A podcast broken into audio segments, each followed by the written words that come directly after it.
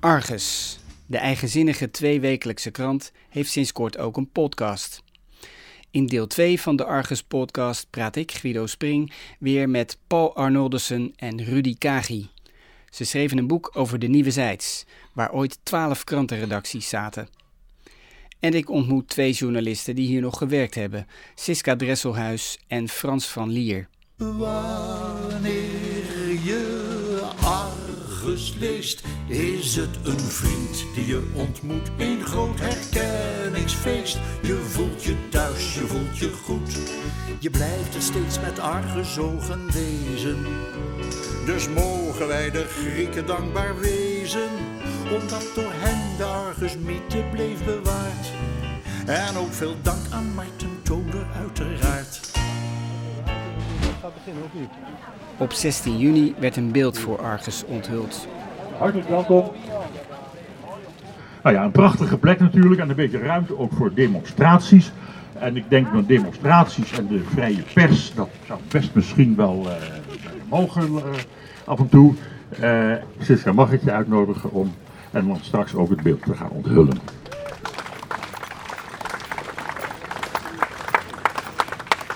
Ja, daar staan we dan. Lieve Argus collega's en eh, heel veel andere aanwezigen ook.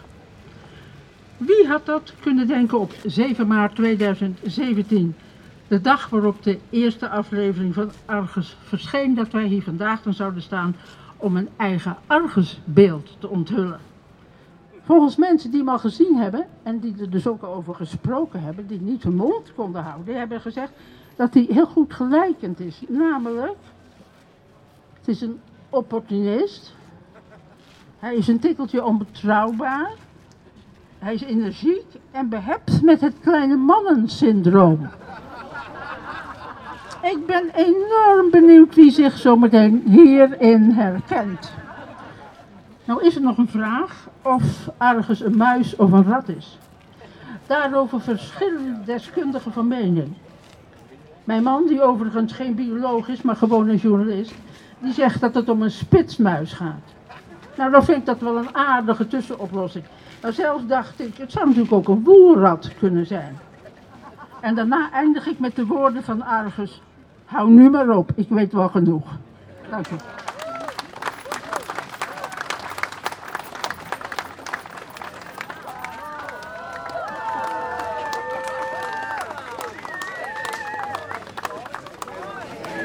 Mooi beeldje van Argus, net onthuld door Siska Dresselhuis. En eh, we zullen straks even met haar praten. Maar er zit ook een eh, plaquette onder, dat zal ik even voorlezen. Een aardige anekdote, een leuk nieuwtje en zo. Argus was de verslaggever in de bommelstrips van Martin Toonder. Met hem worden de duizenden journalisten geëerd van de talloze kranten en tijdschriften die tot in de 20e eeuw rond deze plek werden gemaakt. Ontwerp Saske van der Eerden, geplaatst in 2022 op initiatief van de opiniekrant Argus. Oh, Siska de Restelhuis, ja. En ik ben journalist, oud-hoofdredacteur van Opzij. En nu werk ik onder andere voor Argus. Net het beeld onthuld. Ja, mooi hè? Ehm, mooie, ja, wat is het eigenlijk? Een muis of een rat? Zei nou je ja, ja, ja daar, daar zijn mensen steeds nog over aan het, eh aan het bakkeleien of het een muis of een rat is. Ik dacht altijd een muis. Maar eh, ik denk dat Paul Arnoldsen zegt dat het een rat is. Ja. En ook nog een onbetrouwbare rat. Dus ik vind dat eigenlijk wel sneu dat hij onze beroepsgroep zo, zo ziet. Maar goed, zo is het. Ja. Hier op deze plek, eigenlijk vlak achter het bankje waar we nu zitten, heb jij gewerkt hè, bij Ja. het dagblad Trouw. Ik heb bij Trouw gewerkt. En wanneer was dat? Eh, hier aan de Nieuwe Zijs van 1966 tot 1976. Toen gingen we naar de Wiebouwstraat. Ja. Dus ik heb hier tien jaar gezeten. Hoe was het om hier te werken? Hoe was de sfeer bijvoorbeeld? Want het is natuurlijk een andere ja, tijd. heel, heel anders. A, ik ben in Utrecht begonnen op de regioredactie. Daar was ik het eerste meisje. Er waren heel weinig vrouwen in de journalistiek. Dat was nog de tijd dat Hofland, die toen hoofdredacteur was van het Algemeen Handelsblad, nog gezegd had: vrouwen. Hofland, hè? Ja. ja, Hofland. Vrouwen hoorden niet in de journalistiek. Nou ja, als je dan in zo'n tijd toch wordt aangenomen, dan heb je wel het gevoel, ik moet me waarmaken. Hè? Ja. Eh, en dat doe je dan ook. En soms is dat wel iets aan de zware kant. Je hebt het gevoel dat als jij mislukt, dat ongeveer de hele vrouwenemancipatie mislukt. Dus dat legt een behoorlijke druk eigenlijk Ja, zo. ja, ja. Ja. Moet je niet onderschatten, die meisjes die in de jaren 60. En wij kwamen eigenlijk allemaal een beetje tegelijkertijd. Bij het Vrije Volk kwam een meisje toen. Dus bij Trouw er één. Ik zat in Utrecht bij het Utrechts er. Het was opeens zo- zo'n idee alsof mensen denken we moeten iets met vrouwen. Ja, ja. ja. Maar goed, het is nu natuurlijk niet meer voor te stellen. Behalve als je ziet hoeveel vrouwen er in de hoofdredactie zitten. Dat is over het algemeen nog niet. Ik heb er net een paar geïnterviewd. Eh, vrouwelijke hoofdredacteur. Nou, dat zijn er vijf in Nederland. Ik heb er drie van geïnterviewd. Ik heb geen idee, maar ik denk dat er wel wat zullen zijn met de omroepen mee. 60, 70, 80 mannelijke hoofdredacteuren. Denk ik makkelijk, hè? Ja, ja. Het is ook een thema dat je nog steeds heel erg bezighoudt. Hè? Want je schrijft, nu- jawel. je schrijft in Argus hele mooie stukken, persoonlijk. Heel vaak komt dit er ook in voor, hè? de positie van Nou de vrouw ja, in de dat is zo. Kijk, ik ben met pensioen, maar van het feminisme ga je niet met pensioen. Ik ga, ja, nee, zo is het. Eh, Ik ga niet meer dat ik mij ergens ga opwinden met enorme blote buiken lopen. Dat wat God verhoede dat ik dat zou gaan doen. Maar eh, het is niet iets wat je loslaat. Nee. Waarom is het leuk om voor Argus te schrijven eigenlijk? Nou, ehm, kijk, ik ben gevraagd. Ik weet niet of ik anders zomaar bijgekomen zou zijn, maar ik ben gelijk gevraagd met het eerste nummer, precies met de gedachte waar, wat ik zei, er moet een vrouw bij. En daar zijn vrouwen die dan denken, dat wil ik niet. Als ik alleen maar gevraagd omdat ik een vrouw ben, doe ik het niet. Ik heb altijd gezegd, wel doen, wel doen. Want als je er eenmaal zit, bewijs je gewoon hoe goed je bent. Om dan nuffig te gaan zeggen, nee, ik wil dat niet omdat ik een vrouw ben. Ik wil vanwege mijn kwaliteiten. Ze vragen je heus niet omdat je achterlijk bent. Dus altijd doen. En waarom is het zo leuk? Ehm, nou ja, wat ik, wat ik in mijn toespraakje ook al even zei. Ik zit daar met Peter J. Muller van de Candy en de Chick. Nou ja, Kent van allerlei seksbladen in de jaren enorme 60. seksbladen. Ja, daar is hij zelf miljonair mee geworden volgens mij. Ja. Ja, daar zouden wij vroeger bij opzij, daar zouden wij met een boog van 10 kilometer omheen gelopen zijn. En nu zit je bij hetzelfde blad en dat vind ik hartstikke leuk. Ja. ja, mensen van allerlei verschillende journalistieke achtergronden dus. Ja, heel veel. Heel veel verschillende achtergronden. Ja, Ja. ja. Kun je nog even kort iets zeggen over je laatste stukje? Want dat gaat over eh ja, gereformeerden. Dat was een heel mooi stukje over die gereformeerde achtergrond die je zelf hebt. Maar mensen die vaak de leiding nemen. Ja, ja, ja, ja, het is geen leuk, geen leuk volk, zeg ik altijd Geen maar. lollige types of zo. Geen lollige types, nee.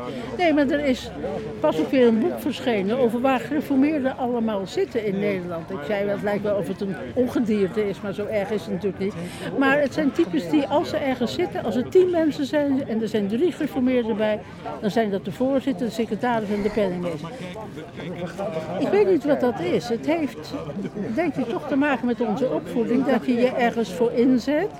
Eh, en als je dat dan doet, dan blijf je ook trouw. Dan ga je niet weg als er een keer een beetje gedoe is. Dan blijf je er zitten. Ja. Ik zit er ook al zes jaar. Nou, er zijn er heel wat mannen bij Argus. zijn met gedonder weggekomen hoor. Ja, ja. Ehm, en wij blijven gewoon. Dankjewel. Tot je dienst.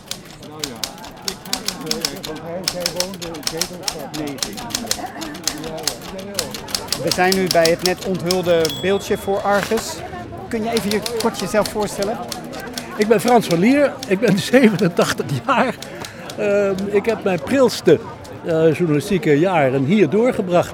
Ik heb hier bij het Algemeen Handelsblad, steenworpje hier vandaan, eh, het vak mogen leren. En vooral het fantastische plezier van het vak. Wanneer was dat? Dat was, ik begon in 1954 en ik heb daar gewerkt tot 1960. Ik werd na twee jaar werd ik televisieredacteur. Televisie was jong en ik was hartstikke jong. Ik was 22 jaar en ik mocht daar toen al een dagelijkse rubriek gaan vullen met alles wat, wat, wat me voor mijn vingers kwam. Dus ik moest ook recensies schrijven. Een eigenwijs ventje die het schaamrood kan mij nog wel eens aan mijn kop, naar mijn kop stijgen als ik bedenk wat ik toen allemaal, hoe goed ik het wist en hoe ik reputaties, godverdorie, de, de, de nek omdraaide. Want Daar wat zit- was je snoeihard dan in wat je schreef? Ja, ja, ik wist het zo goed, eigenwijs. Eh, eh, een recensie dacht ik, nou, er moet een oordeel in staan. En dan, en dan zei ik bijvoorbeeld, het moet de KRO... Ik weet het nog. Het moet de KRO verboden worden om amusementsprogramma's uit te zenden. Nou ja, dat was toch gen- gênant werkelijk. En, ehm, maar het was hard werken en het was erg leuk. Eh, ik was vele malen per week was ik dus in Hilversum en maakte dan interviews en reportages. Eh, S morgens schreef, zette ik die rubriek in elkaar. Eh, om, eh, wat was het, half twaalf stond ik aan steen, stond ik mezelf op te maken, want dat vond ik leuk. En s smiddags ging ik die reportages maken. S'avonds keek ik televisie, schreef ik recensies. En dat ging de hele da- dag weer zo door. Maar intussen was er een, een leven in Scheltema. Hier vlakbij. Ja, hier vlakbij, absoluut. Hoe was de sfeer toen? Want het is nu natuurlijk geen krantenstraat meer eigenlijk, maar toen wel. Toen was het, het, was, het was het clubhuis. Het was, het was de huiskamer. Van eh, twaalf kranten hoor ik hier zeggen. Ik tel, er, ik tel er eerlijk gezegd tien. Maar het was zo'n gouden tijd hier. Ehm, met al die kranten die hier bij elkaar zaten. En de broederschap, zal, zal ik maar zeggen, van, van, van de journalisten onder elkaar. En dat speelde zich daar grotendeels bij Scheltema af. We zagen elkaar in de stad op de persconferenties, bij de evenementen. Auto te water, tram ondersteboven, weet ik veel. eh, de, eh, de evenementen. Daar kwamen we elkaar tegen. En eh, daar vingen we elkaar ook vlooien af natuurlijk. Omdat we, ja, de een die wist er net weer iets wat meer bij, bij te En er was natuurlijk concurrentie. en er was concurrentie, daarom. Maar je hielp elkaar ook, want god, ik weet nog verdomd goed dat je dan zei, hoe, wat zei die man, hoe oud was die meneer? Nou, en dan zei Paul Klein van het Parool, die zei heel vriendelijk, eh, hij is 48 en hij, eh, hij zei dat hij het ook niet kon helpen. en, en, en bij vierden we feest, elke dag. Ik moet je zeggen dat ik me zo gelukkig prijs dat ik die periode heb mogen meemaken. Het was hier aan de Nieuwe Zijds was het de beste, de beste tijd. Eh, al die kranten die hier zaten, al die vrolijkheid in het café, al die prachtige types die we er hadden. Er gebeurden ook allemaal vreemde dingen. Ehm, op een gegeven moment had Appie Scheltema de bovenetage verhuurd aan drie eh reclametekstschrijvers. Die veel meer verdienden dan wij. Die, die schreven daar reclameteksten. En wij aten tussen de middag een sneetje journalist. En dat was? Een sneetje journalist bestond uit twee witte casino boterhammen. Daarop één grote, t- twee grote plakken, twee boterhammen, twee plakken eh, eh, leverworst. Daarop eh, een gekookt half ei. Daarop een kwak mayonaise. Kostte 75 cent. Die mannen, die reclamejongens, die konden zich wat meer veroorloven. Toen werd geïntroduceerd een sneetje tekstschrijver. Dat kostte 1,25. Was duurder. Ja, dat was duurder. En wat daarin zat, ik weet het niet meer. Er zat een stukje ham bij, een stukje kaas, ik weet het erachter niet meer. Dat was een beetje opgefrunnikt. Dat aten wij niet. Wij aten sneetje journalist. En eh, collega Bert Kleij van Trouw, die bestelde altijd een bal des gehakts. Hij was kerkredacteur en vond het leuk om zich in, in een soort bijbelse taal uit te drukken. Een, een, een, een zeer vergenoegde man met krulletjes en een bril. En eh, die, die altijd eh, gnuivend eh, scandaleuze verhalen vertelde over een predikant die ergens zijn boekje te buiten was gegaan. Oh, dat had hij niet in de krant gezet hoor. Nee, nee, nee, nee. Hij vertelde het hier nou aan tafel. En als je hem dan nog een borrel gaf, dan had hij nog veel meer predikanten. Het was een mooie tijd, begrijp ik. Oh joh, het was een, een gouden tijd, absoluut. Het Nu schrijf je ook wel eens voor Argus, hè? ja, Hoe is dat zo gekomen? En eh, Ja, Waarom doe je dat? Om- omdat ik, omdat ik, ik zal je vertellen, omdat, omdat ik natuurlijk ook een beetje een eh, uitgedraaide eh, oude redacteur, jo- journalist ben. Ik zal je verklappen wat mijns bedunkens het acroniem is van Argus. A-R-G-U-S. Amsterdams reservaat van grotendeels uitgediende scribenten. dat is een mooie. Ja, maar dat heb ik nog nooit tegen Rudy gezegd. Dus eh, hou het voor je.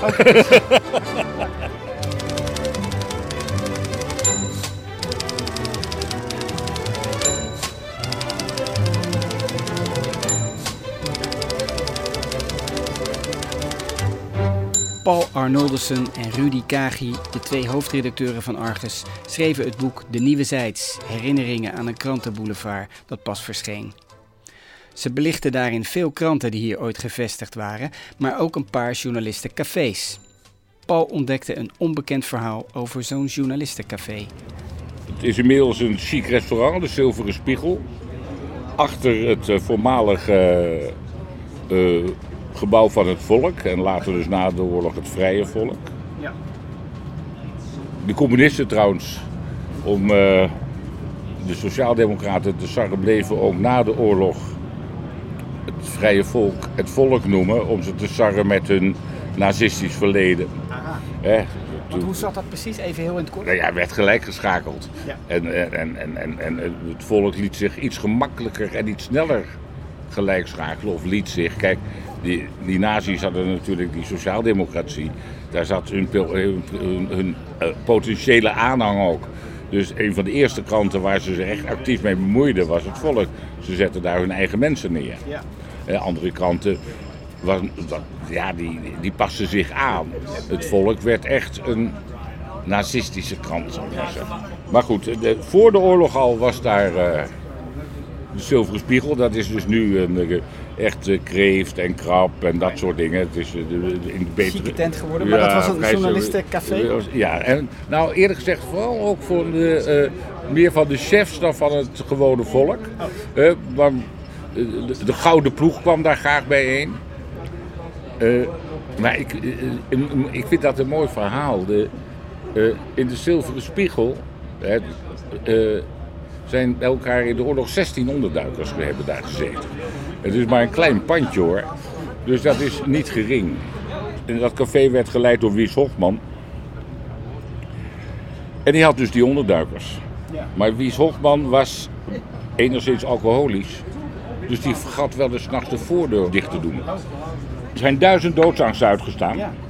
Maar gelukkig waren er... Uh, Land, Landkroon was conciërge van het volk. En met zijn vrouw Geetje verzorgde hij die onderduikers. En Geetje gaf ook die kinderen les. En die, veel van die onderduikers zijn nog tot na de oorlog lang gebleven, omdat het enorm tekort was aan huisvesting natuurlijk. Maar en, en eigenlijk, ik heb er goed naar gezocht, maar in de latere Vrije Volk is nooit een verhaal verschenen over Wies Hofman en uh, Landkroon en Geetje. Dat is, vind ik een beetje, nou ja, dubieus. Maar goed. Na de oorlog werd het, ging het gewoon door. Uh, daar kwam dus veelal de Gouden Ploeg. Waar bekendste van geworden is eigenlijk, denk ik, Theo Eertmans. Maar dat kwam dus omdat hij een quiz had daarna. Hè? Met de beroemde zin, gaat u door voor de duizend gulden. Op de televisie? De televisie, op de televisie. Ja. En was dus redacteur van, uh, van, het, van het Vrije Volk. Ja. En die sprak daar altijd af met Huug Jans. Huug Jans was, later is hij uh, culinaire rubriek Vrij Nederland. Uh, echt een gastronoom, maar hij was ook tekenaar. Hij was vooral tekenaar eigenlijk. Ja. En dus iedere dag werd daar de politieke tekening van Huug Jans doorgenomen. Door Theo Eertmans, die niet in de hoofdredactie zat, maar wel min of meer zijn chef was. En het mocht dus niet te ver gaan altijd, dat was altijd het probleem. En daarvoor had Huug Jans altijd klaar liggen, want daar had hij plezier in, tekeningen van dronken mensen. Maar daar hield de hoofdredactie ook al niet van, van tekeningen van dronken mensen. Want het was een heel voorzichtige krant natuurlijk geworden. Hè? Moest zeer salonveeg zijn in alle kringen. En dus op een gegeven moment is dat, uh, toen verhuisde het volk, het vrije volk bedoel ik, ik wil ze niet pesten hoor, het vrije volk verhuisde naar Rotterdam. Ja. En toen uh, mocht Huug Jans mee voor de helft van, de, van zijn salaris. Oh. Nou ja, dat pikte hij natuurlijk niet. En hij, is, hij heeft een enorm goede, een goed restaurant begonnen, beroemd was dat, Le Quatre Canaton. Dus dat werd een nieuwe carrière voor hem? Ja, dat was, ja. En, en ik bedoel, dat, dat, in Vrij Nederland had hij een geweldige culinaire rubriek. Dat, eh, ik, bedoel, ik kookte er altijd uit. Ik kook, ik kook er nog uit, uit de, de gebundelde stukjes. Dat is echt heel, heel erg goed. En wat zal ik nog meer vertellen over de Zilveren Spiegel? Ja, dat waren, ja, het was ook de gelegenheid waar nog, terwijl ze al hoog en breed in Rotterdam zaten, de reunies werden gehouden. Oh ja. En de laatste, waarschijnlijk, ik denk dat de laatste is, uh, eind jaren 80, werd toch weer de internationale aangeheven. eh, men moest wat. Al was het maar in een liedje.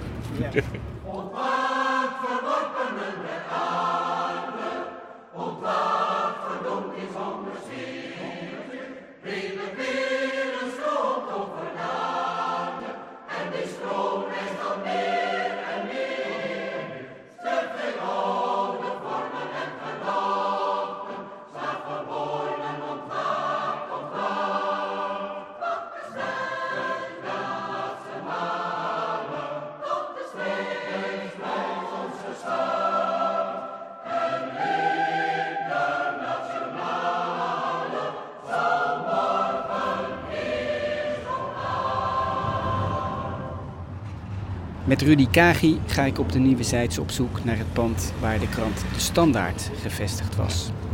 Dan moeten we even kijken. hè. We moeten nog even daar Want, aan de eh, overkant kijken. Ja, 58, 60. Daar zat dus vroeger, vanaf 1917, het eh, protestants-christelijke dagblad De Standaard van Oh eh, Abraham Kuyper. En eh, De politicus kennen we hem natuurlijk ja, van. dat is, ja, maar de, hij, hij- politicus, hij, hij, ook toen hij Kamerlid was, was hij ook nog hoofdredacteur. Dus hij is wel een nijvere man hoor. Dus hij was journalist en politicus tegelijk. Dat kon toen nog. Ja. Ja, ja. ja hij, was beide. En eh, hij heeft die krant heel lang eh, geleid. Ja. En dus de standaard is dus eh, tijdens de Tweede Wereldoorlog eh, gewoon blijven verschijnen. Aha. En eh, toen, de, een dag na de bevrijding, zijn de mannenbroeders van Trouw gekomen. En die hebben gezegd, de, de krant is van ons. Kijk, dit is eh 58, 60. Oh, dit is... En eh nou zou hier ergens, ze- ah, 56, 58, hier zou moeten staan. Ja, kijk, bovenin, zie je het staan? Oh ja, ja, ja. De standaard, het De staat daar. Standaard, daar staat Het staat gebeiteld in de gevel. Heel hoog. En heel hoog. En je ziet hierboven nog ook eh, vier ja, eh, eh, beelden ingemetseld. Ja. Het is wel een indrukwekkend pand. Ja. Nou ja, en de, de grap was, dus de dag na de bevrijding komen de mannen van Trouw en die nemen dit pand in, in bezit. En die zijn eh, bezig. En er is er is ook een, een drukpersje is er, dus ze kunnen meteen eh, mee aan de slag. En terwijl ze bezig zijn, komt eh, de waarnemend hoofdredacteur Knossen en die komt binnen en eh, die, st- die, die steekt zijn hoofd om de hoek. En die ziet die mannen van eh, de tr- trouw zitten. En die zegt, oh, eh, neem me niet kwalijk, goedemiddag heren. En die vertrekt weer. Nou ja, dat we. En trouw is dus later, vanwege de beperkte eh, capaciteit van de drukpers, eh, verhuisd naar het deel daar verderop bij de Telegraaf. Bij de Telegraaf ingetrokken, want de Telegraaf mocht niet verschijnen. Maar eh, daar heeft hij ook nog even gezeten, eh, kortstondig. Dat was van mei, 7 mei 45 tot 13 februari 1946 zat hier het Amsterdams, het SCH Dagblad. Eh, en dat was een voortzetting zeg maar, van Radio eh, Oranje. Die hadden ook een krantje, maar dat sloeg toch niet eh, echt aan. Dus het langst hebben hier gezeten, toch het langst van 1872 tot 1945 heeft hier gezeten, de standaard. Ja. Maar er is hier persgeschiedenis geschreven, dus eigenlijk zoals in de meeste panden hier hoor. Ja. Want als er geen krant in zat, dan zat er wel een clichéfabriekje of een advertentiebureau of couriersbedrijfje of een En er waren dus ook drukkerijtjes. eh soms Drukkerij, boven of onder de redactie. eh, ja, zeker. Nee, maar de, de, kranten, de Standaard had ook een eigen drukkerij, maar er was een, een, een, een, beperkte eh, capaciteit. Want de krant, eigenlijk de Standaard, ook, het was wel een, een, een, een bekende krant en het had ook wel prestige. Maar ook in de beste tijd zijn ze nooit boven de 15.000 oplagen uitgekomen, wat, wat niet veel is. En eh, Trouw, die schoot eigenlijk direct na de oorlog enorm omhoog. Ja. En het was natuurlijk zo dat die, die, die, die protestants-christelijke achterban, die las veel liever Trouw, eh, eh, voortgekomen uit de ille- illegaliteit, Ja. dan zo'n eh, collaborerend eh, blad als eh, De Standaard. Ja. ja. Argus leven lang